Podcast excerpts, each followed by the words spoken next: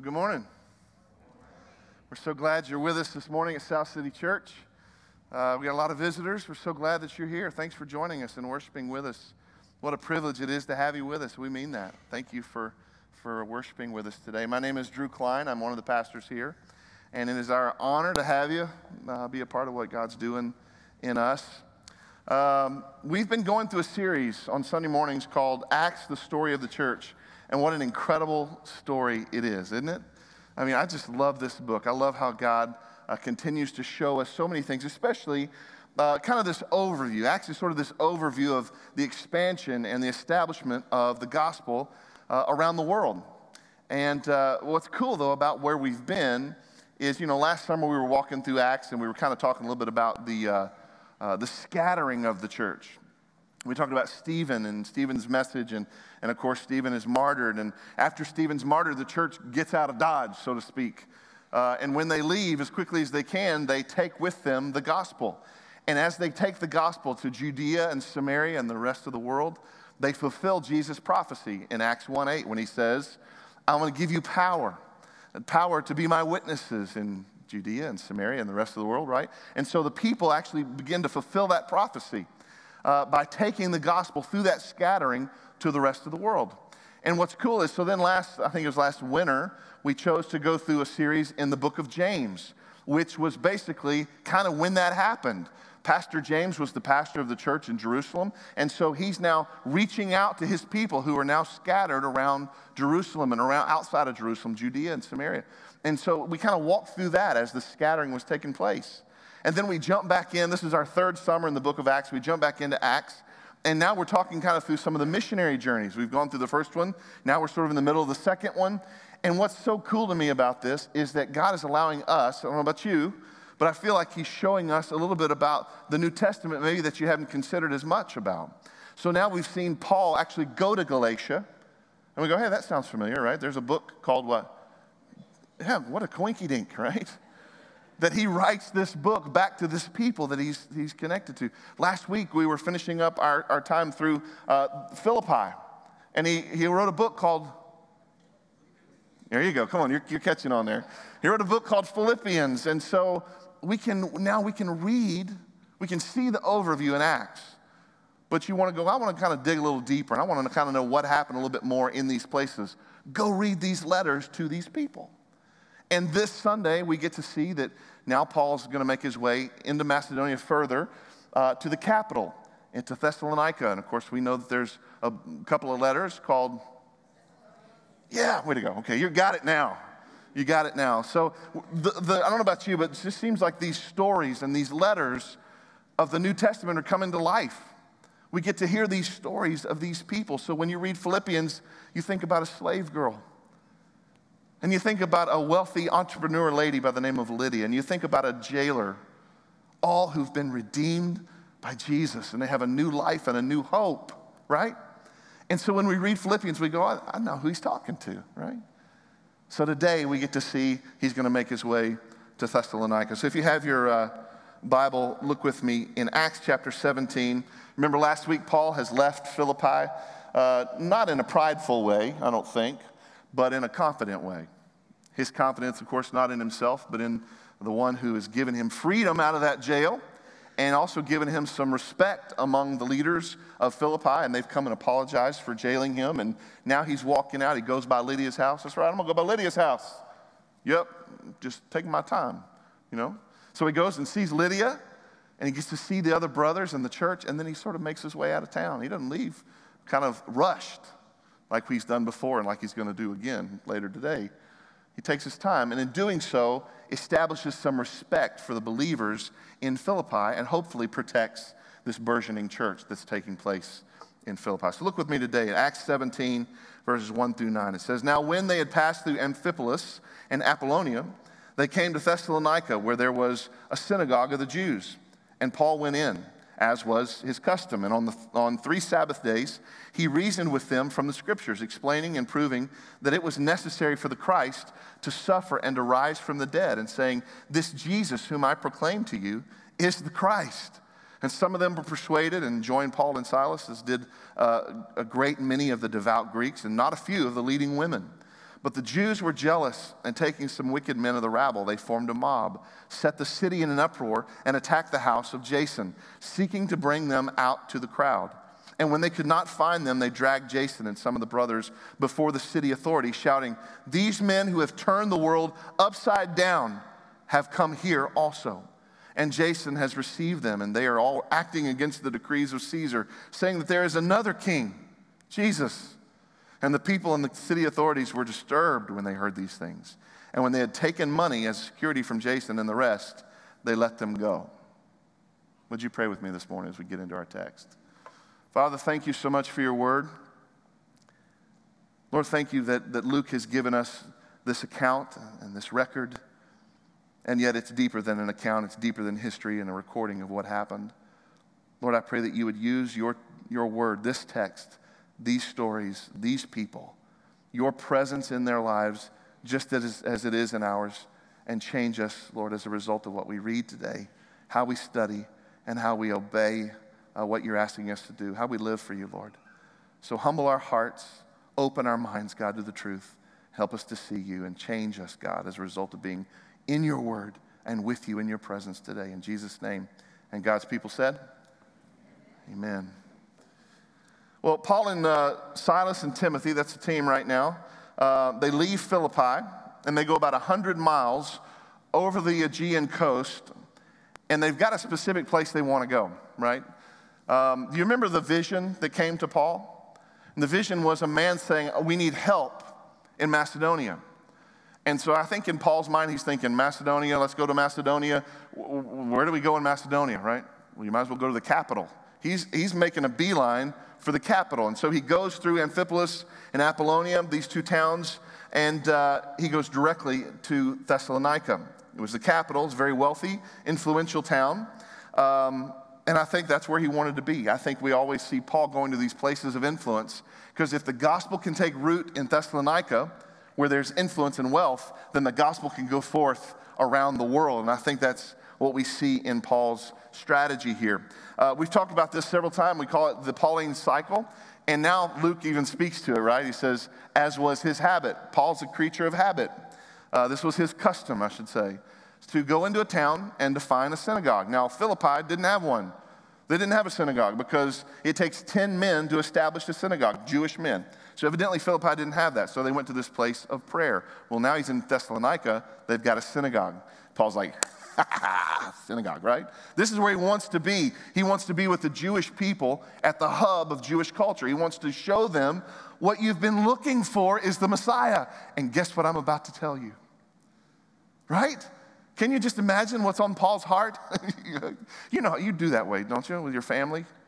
When you're saving like a really fun secret and you can't already tell, I can't wait to tell, you know, the kids or whatever the case may be. Paul is so excited. They, they read every Sabbath of this Messiah. And yet, Paul knows that he's going to bring to them in this synagogue the truth that Jesus is Messiah. I'm going to help you see full circle the truth of this story of God, and he's excited to help open the eyes of the people in this synagogue. So, as was his custom, he goes to the synagogue and he works with them, it says, for three separate Sabbaths. So, for three weeks in a row, Paul's coming back and he's working with them. He's speaking with them about this Messiah. Uh, if you're following along in your car, this is going to be our first point today Paul's persuasive ministry. Now, what I love about what Luke does in this text is he, you might not notice it, but he helps break down some of Luke's strategy that can help us as we work to see people come to know Jesus. By the way, do you know that's our responsibility, right? That's our job. We got to make Jesus known. And, and some of us are like, oh, I don't know how to do that. It's scary for me, right? Well, Paul's going to give us, Luke actually is going to show us some of Paul's strategy today and help us understand what does it take to tell people about Jesus because like Paul, we've got the answer for the world, right? Or do we? I don't know, do we? Maybe we don't. Well, come on then. We have the answer for the world. We've got to know that. We've got to believe that in our souls. And so when we're speaking to people, we know the truth. And our hope and our prayer and our communication is that they would know the truth that Jesus is Lord, that He is Messiah, and that He will heal everything. He'll make all things new, He'll get it right. And so we have this answer, and Paul has this. It's, it's fire shut up in his bones. And he helps people explain, he, he helps people understand. So here we are. Let's look at verse 2. It says, And Paul went in, as was his custom, and on three Sabbath days he reasoned with them. And I want to stop right there just for a minute. He reasoned with them. This is the first, first thing I want you to see. Paul is reasoning. What does it mean to reason with somebody? What does that mean? We want to, we want to reason with people.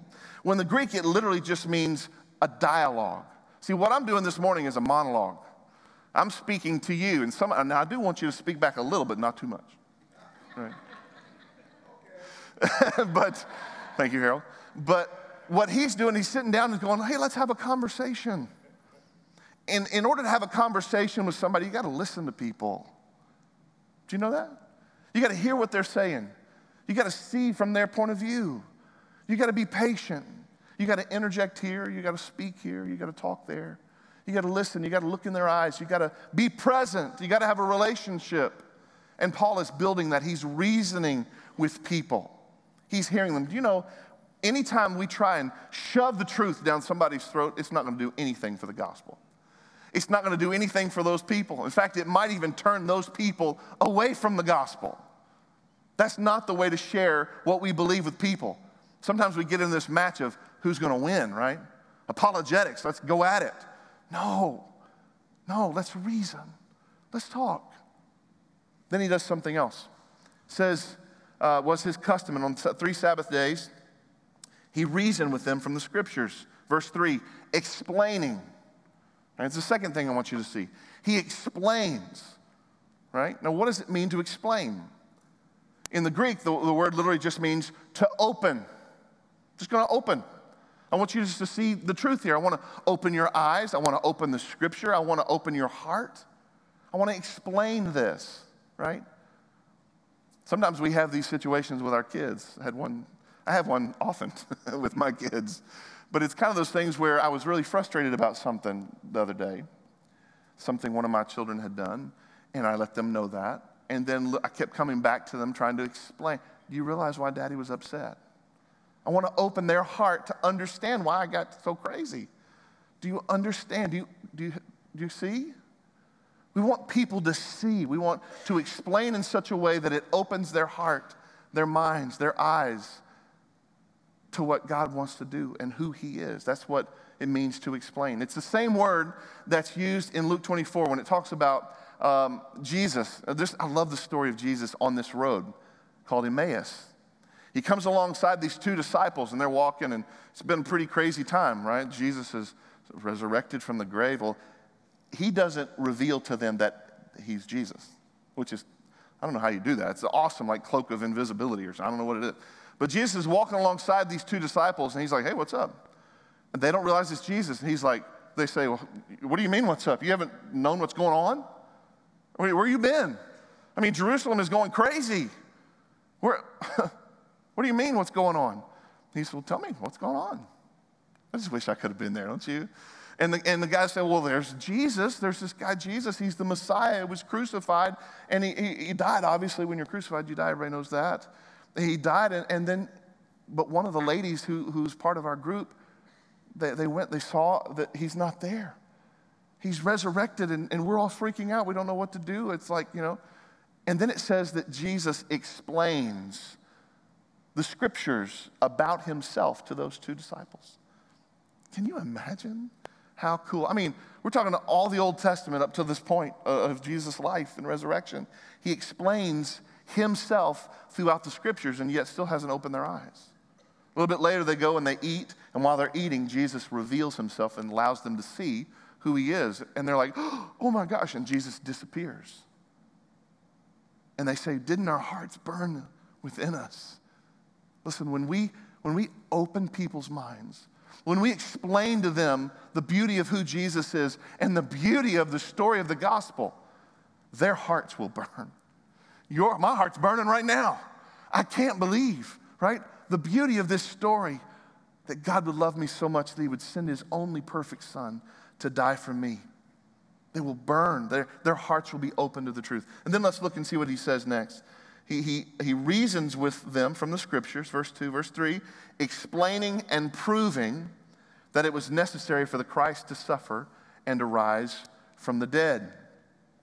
Now, when you prove something, some of you get in the attitude of like, well, I'm going to prove you wrong, right? That's not the spirit here, right? Instead, the proving is to give evidence. That's what it means. I want to prove this. I'm going to give you evidence. Paul, I'm sure, goes on to tell all the different things uh, uh about Jesus uh, being present. I mean, just like in 1 Corinthians 15, where he says, 500 people saw Jesus resurrected from the dead. That's incredible proof. I mean, that's, that's unbelievable. And he gives all these different proofs and evidences of who Jesus is. So he's reasoned, which is a dialogue, a conversation, listening, speaking. He's explained, which is to open their eyes, to open their hearts to the truth. He's proved, he's given evidence, but I'm telling you, the strongest evidence that Paul gives is himself. Right? Paul says, Listen, I know you don't know me that well, maybe, but let me just tell you who I am. I'm a killer. I killed people in the church with a stamp of approval from the Jews, with a zeal to run them out of their homes, men and women and children, and to put them to death. I smiled, thinking I was doing the right thing until this Jesus showed up on the road to Damascus and knocked me down and blinded me. And Jesus himself said, Why do you persecute me? A few days later, I, I, I can see a man comes and prays for me and tells me that God has, has spoken to him and that he wants me to, to be his witness to the Gentiles and to kings. And then I can see and I'm saved and I know this Jesus because I've seen him and I'm baptized. And now I've gone from persecutor to preacher. And I want the truth to be known. Do you want evidence? It's right here. You don't have to look any further. And you know what? Paul will ultimately give his life as evidence of the reality of who Jesus is. He spoke with them, he reasoned. He helped open their minds. He explained and he proved, showing evidence, but his greatest evidence and greatest proof was his own life. You kind of see in the text where he goes from a cerebral aspect, right? Reasoning, explaining, proving. Those are all kind of thought processes. Then he goes to an emotional one. Do you see this? Look in the text he goes to emotional when he says, This Jesus whom I proclaim to you is the Christ. Do you feel that? Do you feel the strength in that? I don't know about you, but Paul was a strong guy. He's a strong speaker, he's a strong presence. And you know that when he said that, he said, he said it with a power and conviction. In fact, that's what he says in the book of 1 Thessalonians, chapter 1, verse 5. He says, For we know, brothers, loved by God, that He has chosen you because our gospel came to you, not only in word, but also in power and in the Holy Spirit and with full conviction.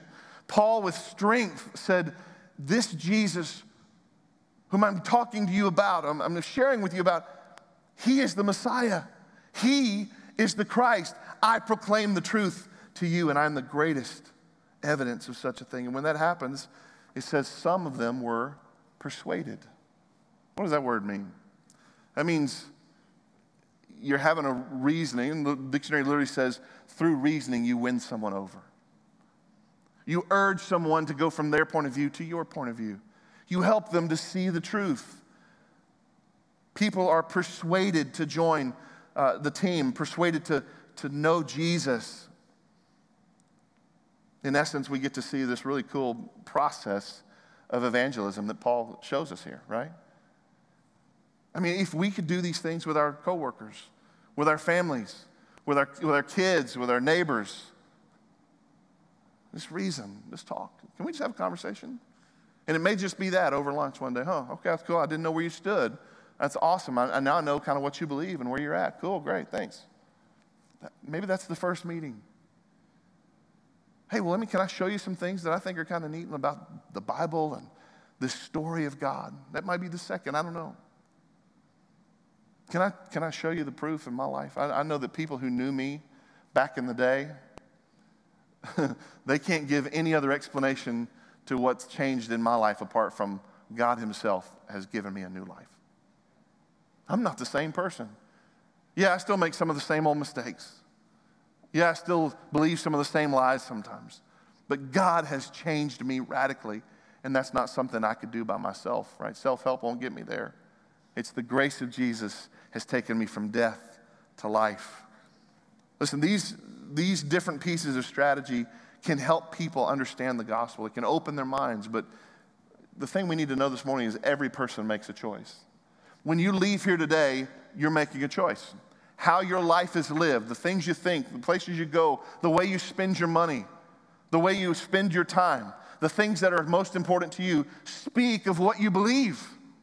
I'm a Christ follower or I'm not. It's not just what you say, it's what you do, it's who you are. In each of our lives, have to give a verdict for who Jesus is. And in this moment, some people were persuaded. You to notice that this ministry, it took time. He went back three weeks doing these things, week after week. Now, we know that through the Thessalonian letters, we feel like maybe he was there for months, but he was at least in the synagogue for those three weeks. Ministry and evangelism sometimes takes time. Discipleship takes time, it takes patience. And notice this not all were persuaded. I can speak my heart out up here. You know me, I'm, i cry a lot. I, I can cry some tears up here. I could do my very best, and some of you will walk out of here going, whatever. Some were persuaded, even with Paul. But we each have to give a verdict. Who is this Jesus? Do we believe him to be the Christ? It says that uh, many were persuaded. It says that they were uh, Greeks, uh, there were many leading women, meaning that they were wealthy and prominent women in the culture. Not, uh, not, uh, it was not just a few, it was many. And so all these people had come to hear Paul preach and then leave, at least with three weeks later, changed. But what do we say happens when anytime you take the gospel of Jesus anywhere, right? Opposition shows its ugly head. Look at Acts 17 5. But the Jews were jealous, and taking some wicked men of the rabble, they formed a mob set the city in an uproar and attacked the house of Jason, seeking to bring them out to the crowd. And when they could not find them, they dragged Jason and some of the brothers before the city authorities, shouting, These men who have turned the whole world upside down have come here also. And Jason has received them, and they are all acting against the decrees of Caesar, saying that there's another king, Jesus. And the people and the city authorities were disturbed when they heard these things, and when they had taken money as security from Jason and the rest, they let them go. You know, I, I called this next section collateral damage. That's a military term for when people who were not intended to be affected by an action are affected, right? A bomb hits in an area with ISIS, and great, let's take out the bad guy, but unfortunately, there were some townspeople that were also affected. It's collateral damage. There, there are things that happen in the church, right? There's kind of two sides of the coin. The good side is there are people who are owning ministry and owning mission, and they're, they're learning and they're growing and they're saying, I want to be a part of that. That's, that's, a, that's the good kind, right? But there's also persecution that comes along. And the enemy goes, Oh, you're going to be a part of that? I'm going to bring some persecution into your lifestyle, right? Oh, you're joining that group? Oh, okay, I'm going to come alongside and come against you. And so that's what we see happen here with this guy by the name of Jason. Jason, evidently, he's not the guy they were looking for. They were looking for Paul and the team. But they find Jason because evidently he was hosting Paul and his team. And these Jews, they go and get basically some bums, right? Says the rabble, they go, they go rouse up the troublemakers. Let's just get some guys who are willing to get it going, get a fight started, and stir up the city. So they get these guys and they, they go to Jason's home to pull Paul and, and Silas Timothy out, but they don't find them. They only find Jason. So they bring Jason out and some other brothers. They bring them out of his home into the street. Now, this is a scary moment. This is a scary moment. But I just keep thinking, man, we, we need more people like Jason. We don't, don't you think? We need more people like Jason who are willing to be stand next to the fire. Say, yep, I'm a part of this group. Yeah, I'm going to host this. Yes, I'm going to lead this. I'm going to do this thing. And, and like if somebody were to rush in here and do a raid today, who are the Christians connected to South City? Would they go right past you? Go, no, I don't recognize you. Or would they go, oh, yeah, you're a part of this group, aren't you? You know, I was thinking about this this morning. This is our covenant. This is why we're a covenantal church. The covenant says, I'm not just going to be here to listen to a message. I don't want to just be here and take in some music. I don't want to just come to an event. The covenant says, I am with these people. These are my people. This is my family. I stand with them. I love them. I'm not going anywhere. I'm going to serve them. I'm going to care for them. That's what a covenant does. And Jason is living out of that type of a covenant as believers in this area. You know, we, we don't know a whole lot about Jason. We hear about him one other time in the book of Romans, chapter 16, I believe it is. And we hear that, that Jason is still with Paul. I love that. Many years later, Jason still doing this mission, still doing this ministry with Paul. He's still bought in to what God is doing. He's still making Jesus known. Listen, I, I believe, I believe with all my heart that God has lit a fire here by His Spirit in our church. Some of you know what I'm talking about. You feel the warmth. You feel the energy. You feel the excitement. You feel the Lord moving. People are being saved. People are being discipled. Uh, uh, our community is beginning to go, oh, yeah, South City, I know what you guys are about. I believe with all my heart, God has lit a fire by His Spirit in our church of the moving and working of the Holy Spirit. The question is are you close enough to what God is doing in our church that you smell like smoke? Do you? If not, come be a part of us. If not, jump in with us and lead. Join a covenant with us. Be a part, be a partner, be a family member with us. You know, in just a week and a half, we're going to do our What's Next uh, group. It's right here. All you have to do is point your camera at this little thing, and you can register for our What's Next group, and you can learn more about our church, and you can jump in with us, and you can be used. We'll get to know what your gifts are, and we'll send you out. But do you smell like smoke? Are you standing with us in mission and ministry? Are you giving of your resources the way you do in a family, which is your time and your money, and your heart and your soul, right? Are we giving to the family for the sake of the kingdom? Are we faithful to our city groups, to our services? Because that's part of our mission.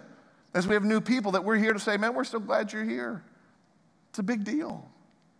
We need people who are so close to all that God is doing here, you might think they're on staff, right?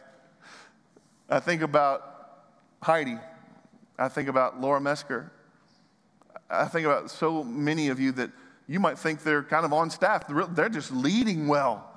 They're just volunteering. They're just serving Jesus in such a beautiful and outstanding way that they might as well be on staff. They're, they smell like smoke of the fire that God has lit in us. Can I invite you to the fire? Don't be settled for consumer life. This church, that church, what does it give me? Do I like it? No, dig in where the Holy Spirit of God is at work and come shoulder to shoulder with us, this mission of Jesus to this city. Amen?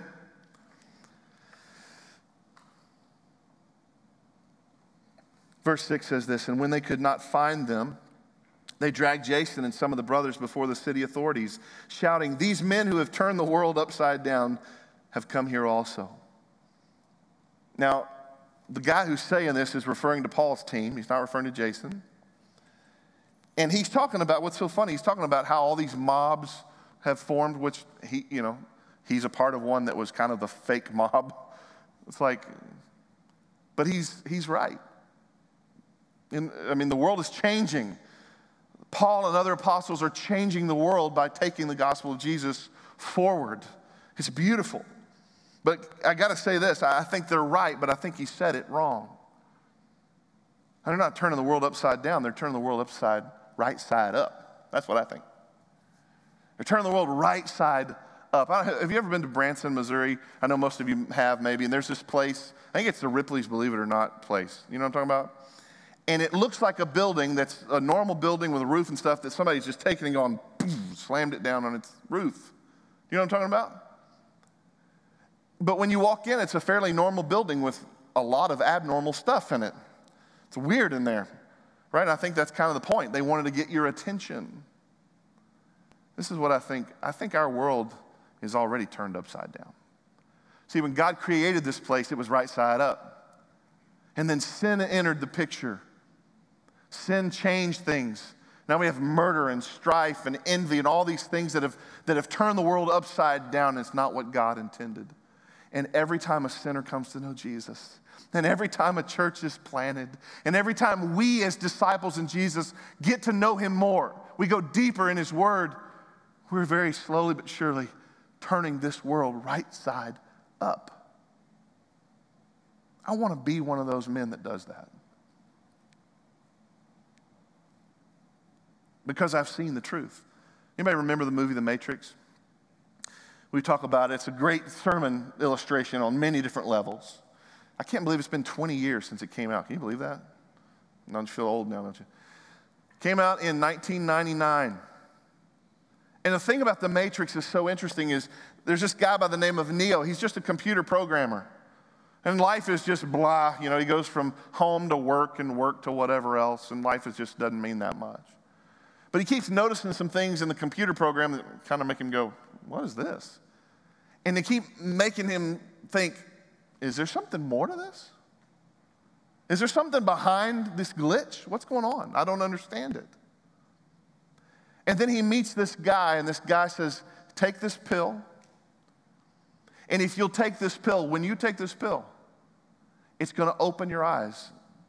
Neo takes the pill, and of course, exactly what he said happens. His eyes are opened, and he actually begins to see the world for what it really is, right? He begins to see himself for who he really is.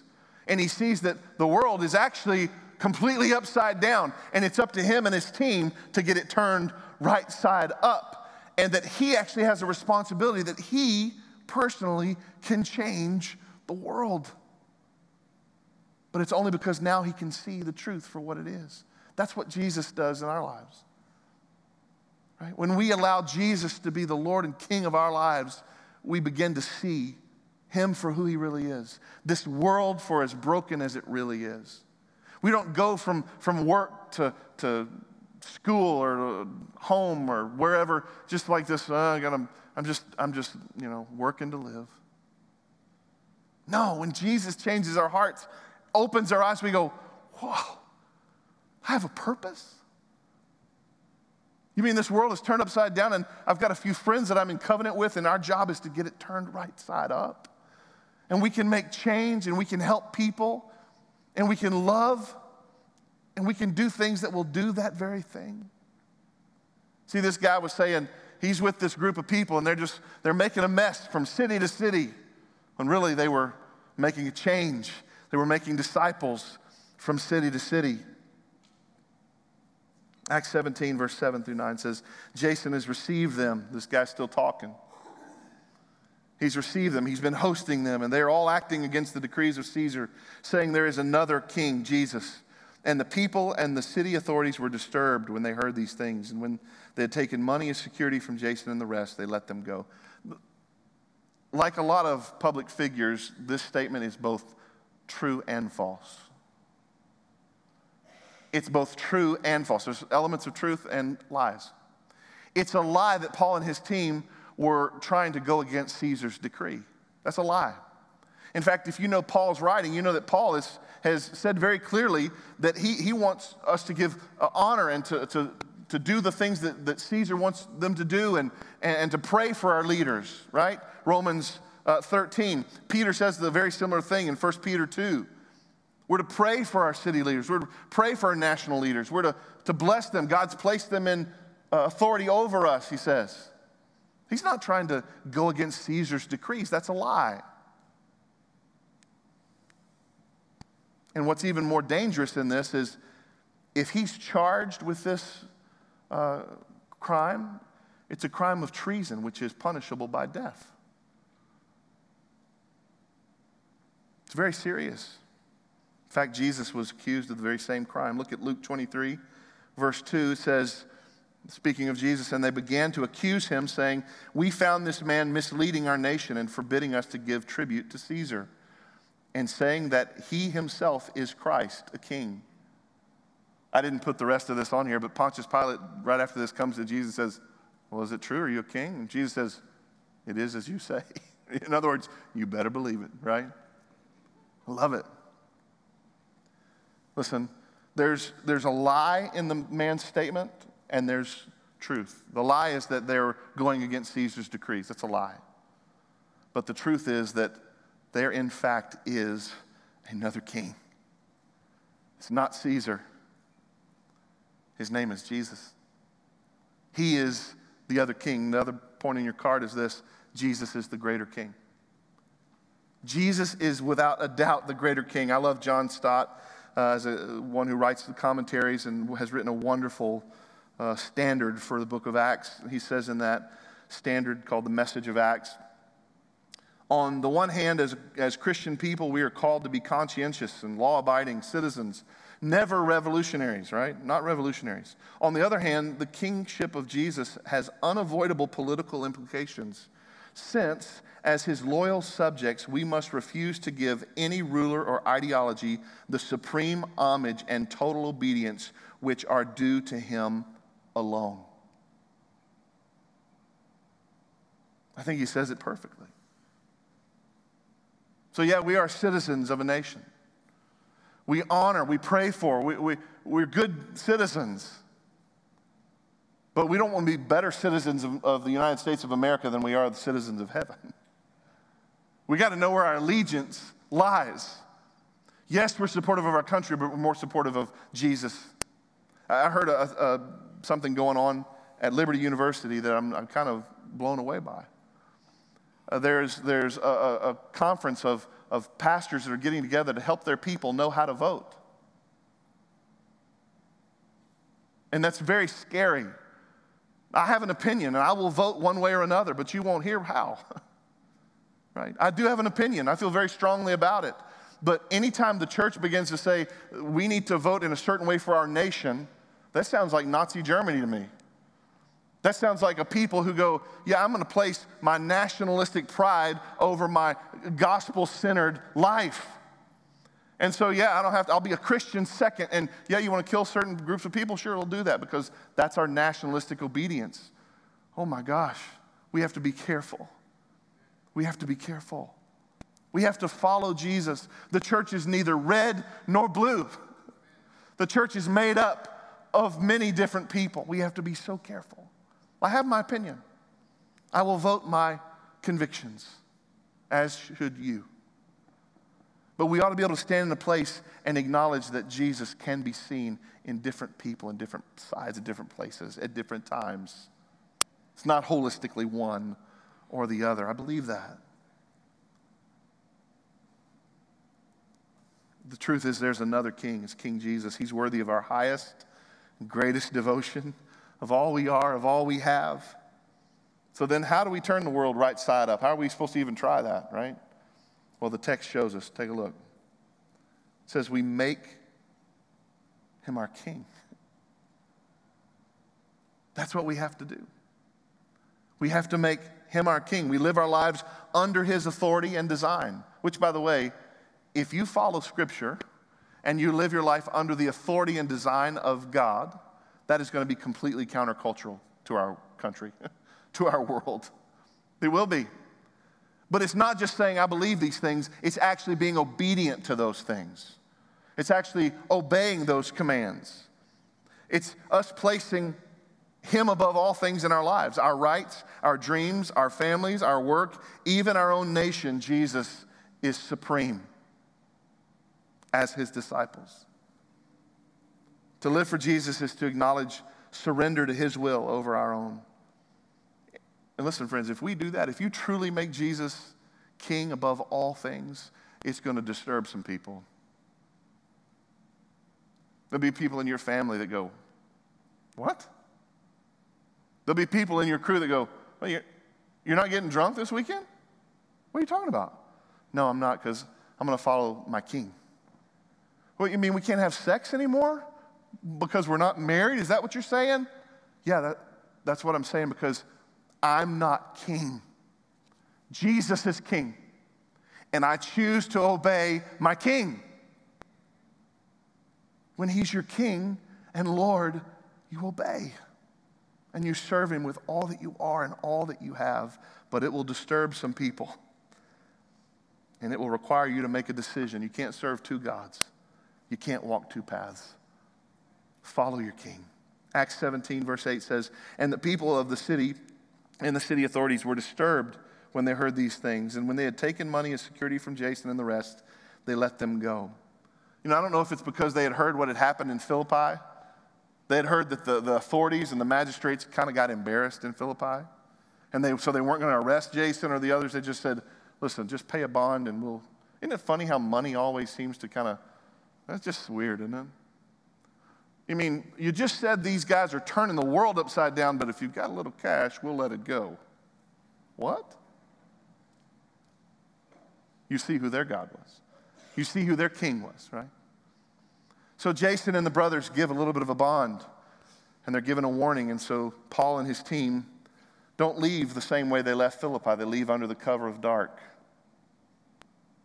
You know, I like to take a look in, in Thessalonians and kind of take a look back through the overview of Acts and then yet the detailed uh, information in Thessalonians. But Paul mentions in Thessalonians chapter 2 what a difficult assignment this was. Look at chapter 2, verse 1 and 2. It says, For you yourselves know, brothers, that our coming to you was not in vain. But though we had already suffered and been shamefully treated at Philippi, as you know, we had boldness in our God to declare to you the gospel of God in the midst of much conflict. Paul's saying, You guys don't understand. This was it was hard. We came 100 miles. And this was difficult. We, were, we faced conflict. We faced persecution the whole time. We are trying to make Jesus known. It wasn't an easy location. It wasn't an easy assignment for us. However, the people that they came to take the gospel to received it. And they grew. The last point on your card is this the church grew in Thessalonica.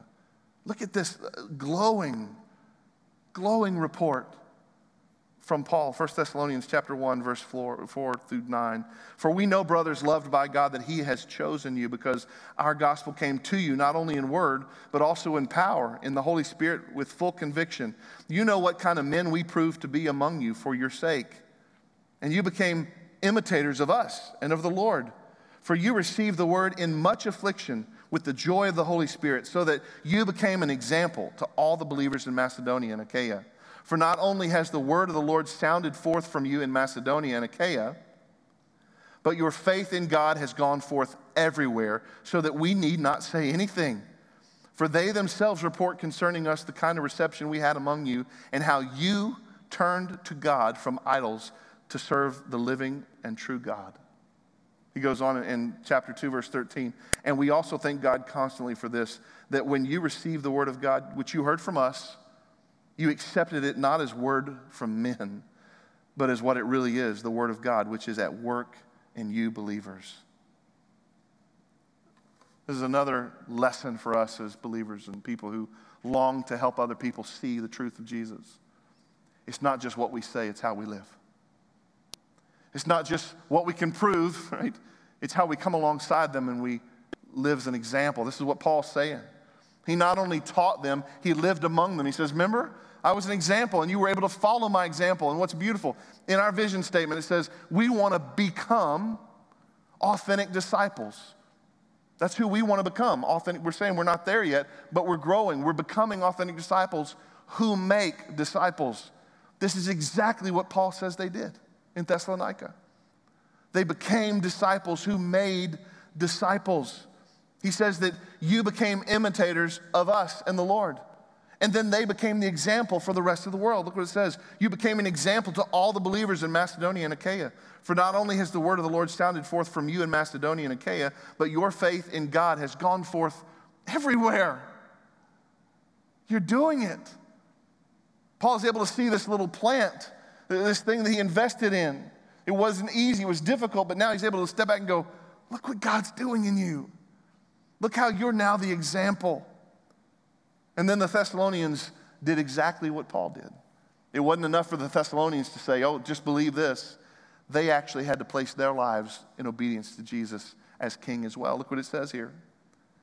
It says, You turned from idols to serve the living and true God. Friends, it's not just what you say, it's not just what you say you believe. We have to turn our lives from the idols in our lives that we truly live as their king, and we have to say, You're not the king. You're not most important in my life, and we have to choose King Jesus to be the utter most authority in all of our life. So, what do we do? Where do we go from here? Well, as we're connecting to people, as we're trying to live intentionally with our neighbors, with our kids, with our families, with each other, have patience. Take time to reason, listen, dialogue, explain, open opportunities, conversations. Take time to prove and, and give evidence of things in, in our lives. But don't just get in, in your head. I'll just read these things and then they'll pray a prayer and lives will be changed. No, no, no. Yes, there's some things we want to explain, but then there's a part where we have to go, what I proclaim to you is that Jesus is the Christ. It has to be personal for you. It has to be, this is what's going on in my life, and I'm the greatest proof. So here's my question for us this morning Where are you in this story? And do you smell like smoke? Do you smell like the smoke of the fire that God has lit in us here? What can we do? Can we do more? I, I want to encourage you. You know, we're going to have a, another cohort this fall. We're going to have new Bible studies that we're going to be starting prior to our services. Our small groups are going to be kicking in. Uh, they've been going this summer, but they're going to be really kicking in this fall, and we're getting back into first principles and some other things. Come be a part of what God is doing and be intentional about going deeper in your faith. Plug in with us, and we'll help you figure out what your gifts are.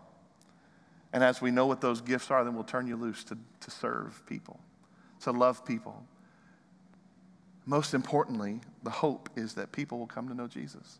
What are you doing with what you know about Jesus? That's the question. Because you probably know quite a bit about him. Are you just keeping it to yourself? Because that won't help anybody. Let's have conversations. Let's take the fire that God has lit in us and take it to the world. Because listen, friends, this world is jacked up, it's turned on its head. And every act of following Jesus, serving Him, worshiping Him, loving Him is countercultural. But every time we serve Him and know Him, and someone comes to know Him more, and we serve a little bit further, we're slowly turning this world right side up. I believe that. I believe that. That's the gospel of Jesus. May you see it for what it really is. May you see yourself for who you really are and what this world needs, and then have the courage to do something about it. Pray with me. Father, we love you, and we need you. I just don't want to play church, God. I don't want to just have a, a group of people that we play church with. That's not, that does not interest me at all. Because my life is not a plaything, God. I've come to the realization that I should have died. And you didn't allow me to die. You gave me life. And I don't, I, I deserve hell. God, that's what I deserve. I deserve this place called hell that's very real. But by your grace, Lord, you have saved me and you have redeemed me and you've changed me. And so, in your grace and your mercy, Lord, you have given me hope. And God, I know that we, we can't count on tomorrow, we can't count on our next breath. So, with whatever breath you give me, if you give me more today, and if you give me some tomorrow and next week and next year, God, by your grace, may I be singing of who you are, my King. God, may, be, may I be living in such a way that I'm helping this world turn right side up to see you for who you are and the beauty of the gospel.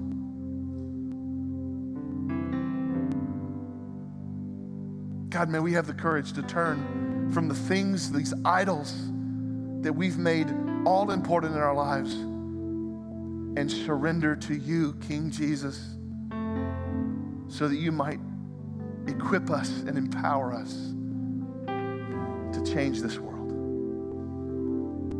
God, I know that people here this morning, they may be struggling with some things in their lives and their hearts and their families. And I pray that we could be an encouragement to them. If we can pray for them, we would love to do that. Lord, if there's someone here that doesn't know you as Savior and they want to just ask some questions or ask for someone to pray with them, we would love to do that, God. Lord, maybe there's somebody here and they just want to come to this altar and, and pray in this altar and just weep before you and worship before you, and then praise God. Let them do that, Lord. But whatever the case may be, we, may we have the strength, to, the desire, Lord, the, the courage to say, I'm willing to smell like smoke. I'm willing to get involved. I'm willing to give of myself. I'm willing to partner in covenant. I'm willing to serve. I'm willing to lead. I'm willing to do ministry because I don't want to be somebody who just continues to bump from one thing in this world to another as this place is turned upside down because I see the truth. And I see the change you can allow me to be a part of. And that's what I want to do with my life. God, may we lay down all that we are. May we surrender our rights before you. King Jesus, may you take rule over us. And may we follow you in all things. And we pray it in Jesus' precious and wonderful name.